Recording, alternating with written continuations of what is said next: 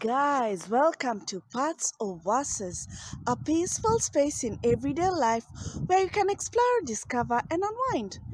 Well, it's chilly, and during chilly days I'd like to sip a cup of warm cocoa.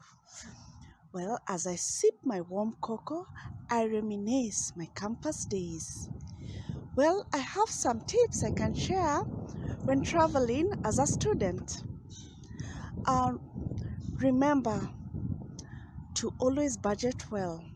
Even when you have the resources already at hand, just make sure you budget them well. If you have a scholarship or a training budget, you've gone to work, uh, make sure you have enough to survive throughout the period you're out there. And when I was in campus, I learned to live within my means. And there was a time I had friends who used to hang out, uh, buy some luxuries. I realized that is not within my means, because at the end of the day, I'd end up walking home instead of taking a bus because I've used up all the money. It was a hard, good lesson. So budget well as a student.